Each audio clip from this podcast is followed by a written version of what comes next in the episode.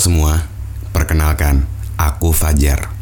Saat ini pikiran Fajar sedang bekerja sama dengan Anchor, aplikasi yang aku gunakan untuk membuat podcast dan mempublish podcast pikiran Fajar. Kamu juga bisa membuat podcast dengan mudah menggunakan Anchor. Podcast kamu juga bakal didistribusikan ke Spotify dan platform podcast lainnya secara gratis. Download aplikasi Anchor, lalu bikin podcast kamu sekarang juga. Aku tunggu ya.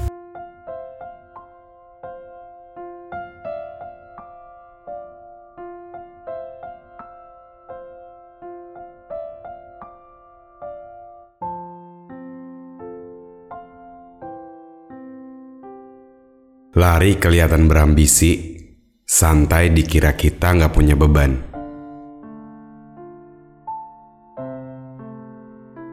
Bingung memang gimana pola pikir manusia. Selalu punya argumen dari apa yang mereka lihat aja. Kadang kita sering banget menentukan apa yang orang lain katakan, sampai kita bisa ngeberhentiin apa yang selama ini kita jalankan.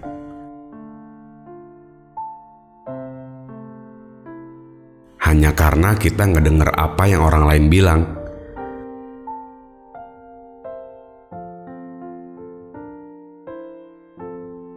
Padahal yang paling tahu adalah diri kita. Yang ngejalankan juga kita. Ada orang yang pernah bilang, kita nggak bakal tahu rasanya menang atau kalah kalau kita sendiri nggak mau mencobanya. Jadi, kalau kita berpikir ke depannya bisa kalah, ngapain kita repot harus nentuin arah?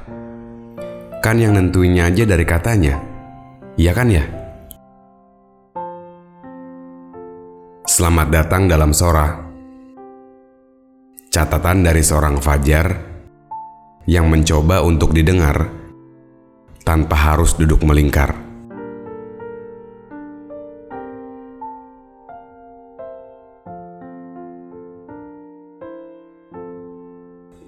Hai, perkenalkan, aku Fajar, manusia yang dekat sekali dengan warna abu-abu. Karena warna abu-abu terkesan gak jelas, dan aku sadar aku seperti itu.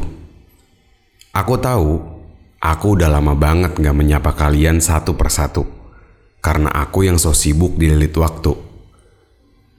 Kali ini, aku mau bercerita dengan sifat abu-abu. Gak jelas, tapi menggebu-gebu.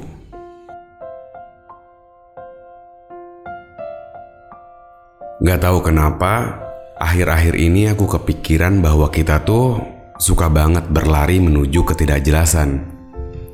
Dan kadang, ketika udah berlari dengan kencang, ada aja orang yang bilang bahwa apa yang kita lakukan nggak akan pernah menemukan pencapaian.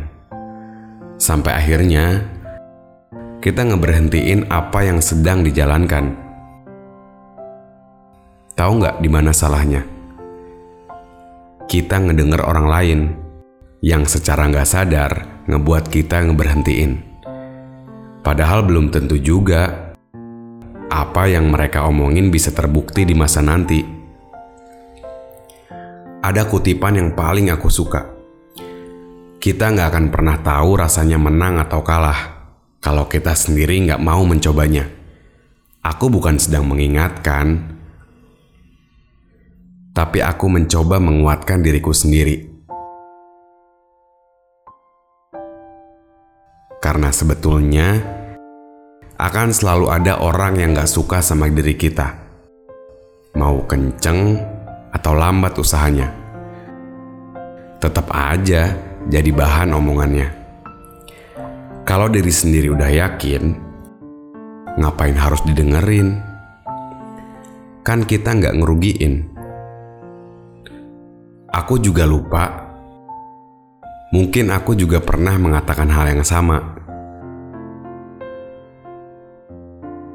memberikan argumen kepada orang lain untuk berhenti melakukan apa yang mereka lakukan. Dan kali ini aku sadar bahwa argumen itu membuat patahan. Sampai akhirnya ngebuat orang yang ngedenger argumen itu nggak berjalan. Kali ini aku ingin menyampaikan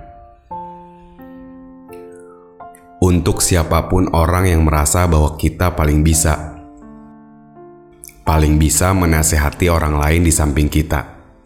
Ingat, mereka yang sedang berusaha butuh disemangatin oleh kita, bukan ditampar supaya mereka lupa sama mimpinya. Mungkin kadang kita berpikir cara penyampaian kita benar, tapi kita nggak tahu apa yang juga orang lain dengar. Kritik dan menjatuhkan beda tipis. Perlu hati-hati supaya orang lain gak sakit hati. Perlu kita pilah supaya orang lain gak salah arah. Jadiin orang lain sebagai teman bicara, bukan lawan bicara yang harus kita kalahkan dengan aksara. Jangan jadi orang yang egonya tinggi. Bisa menasihati, tapi kita nggak tahu apa yang mereka rasakan dalam hati. Harus jelas, jangan kayak warna abu-abu yang tadi dan teruntuk kita semua yang sedang ngeberhentiin apa yang kita lakuin karena pendapat orang lain. Kita cuman merjuangin apa yang kita mimpiin. Jangan ditakutin sama apa yang kita jalanin. Jangan ngerasa nantinya akan sia-sia. Karena yang aku tahu, nggak ada langkah yang gak punya dampak ke depannya. Mau buruk atau baik, Jalanin aja sesuai apa yang kita mimpiin. Jangan cuman bisa ngedengerin pendapat orang lain yang justru belum tentu kebuktiin. Kan semesta memberikan ujian kepada hambanya yang bisa melewatinya. Jadi, ngapain kita harus menghindarinya? Ya kan ya? Terima kasih teman-teman sudah mau mendengarkan cerita singkat dari seorang Fajar. Sampai jumpa lagi di episode selanjutnya.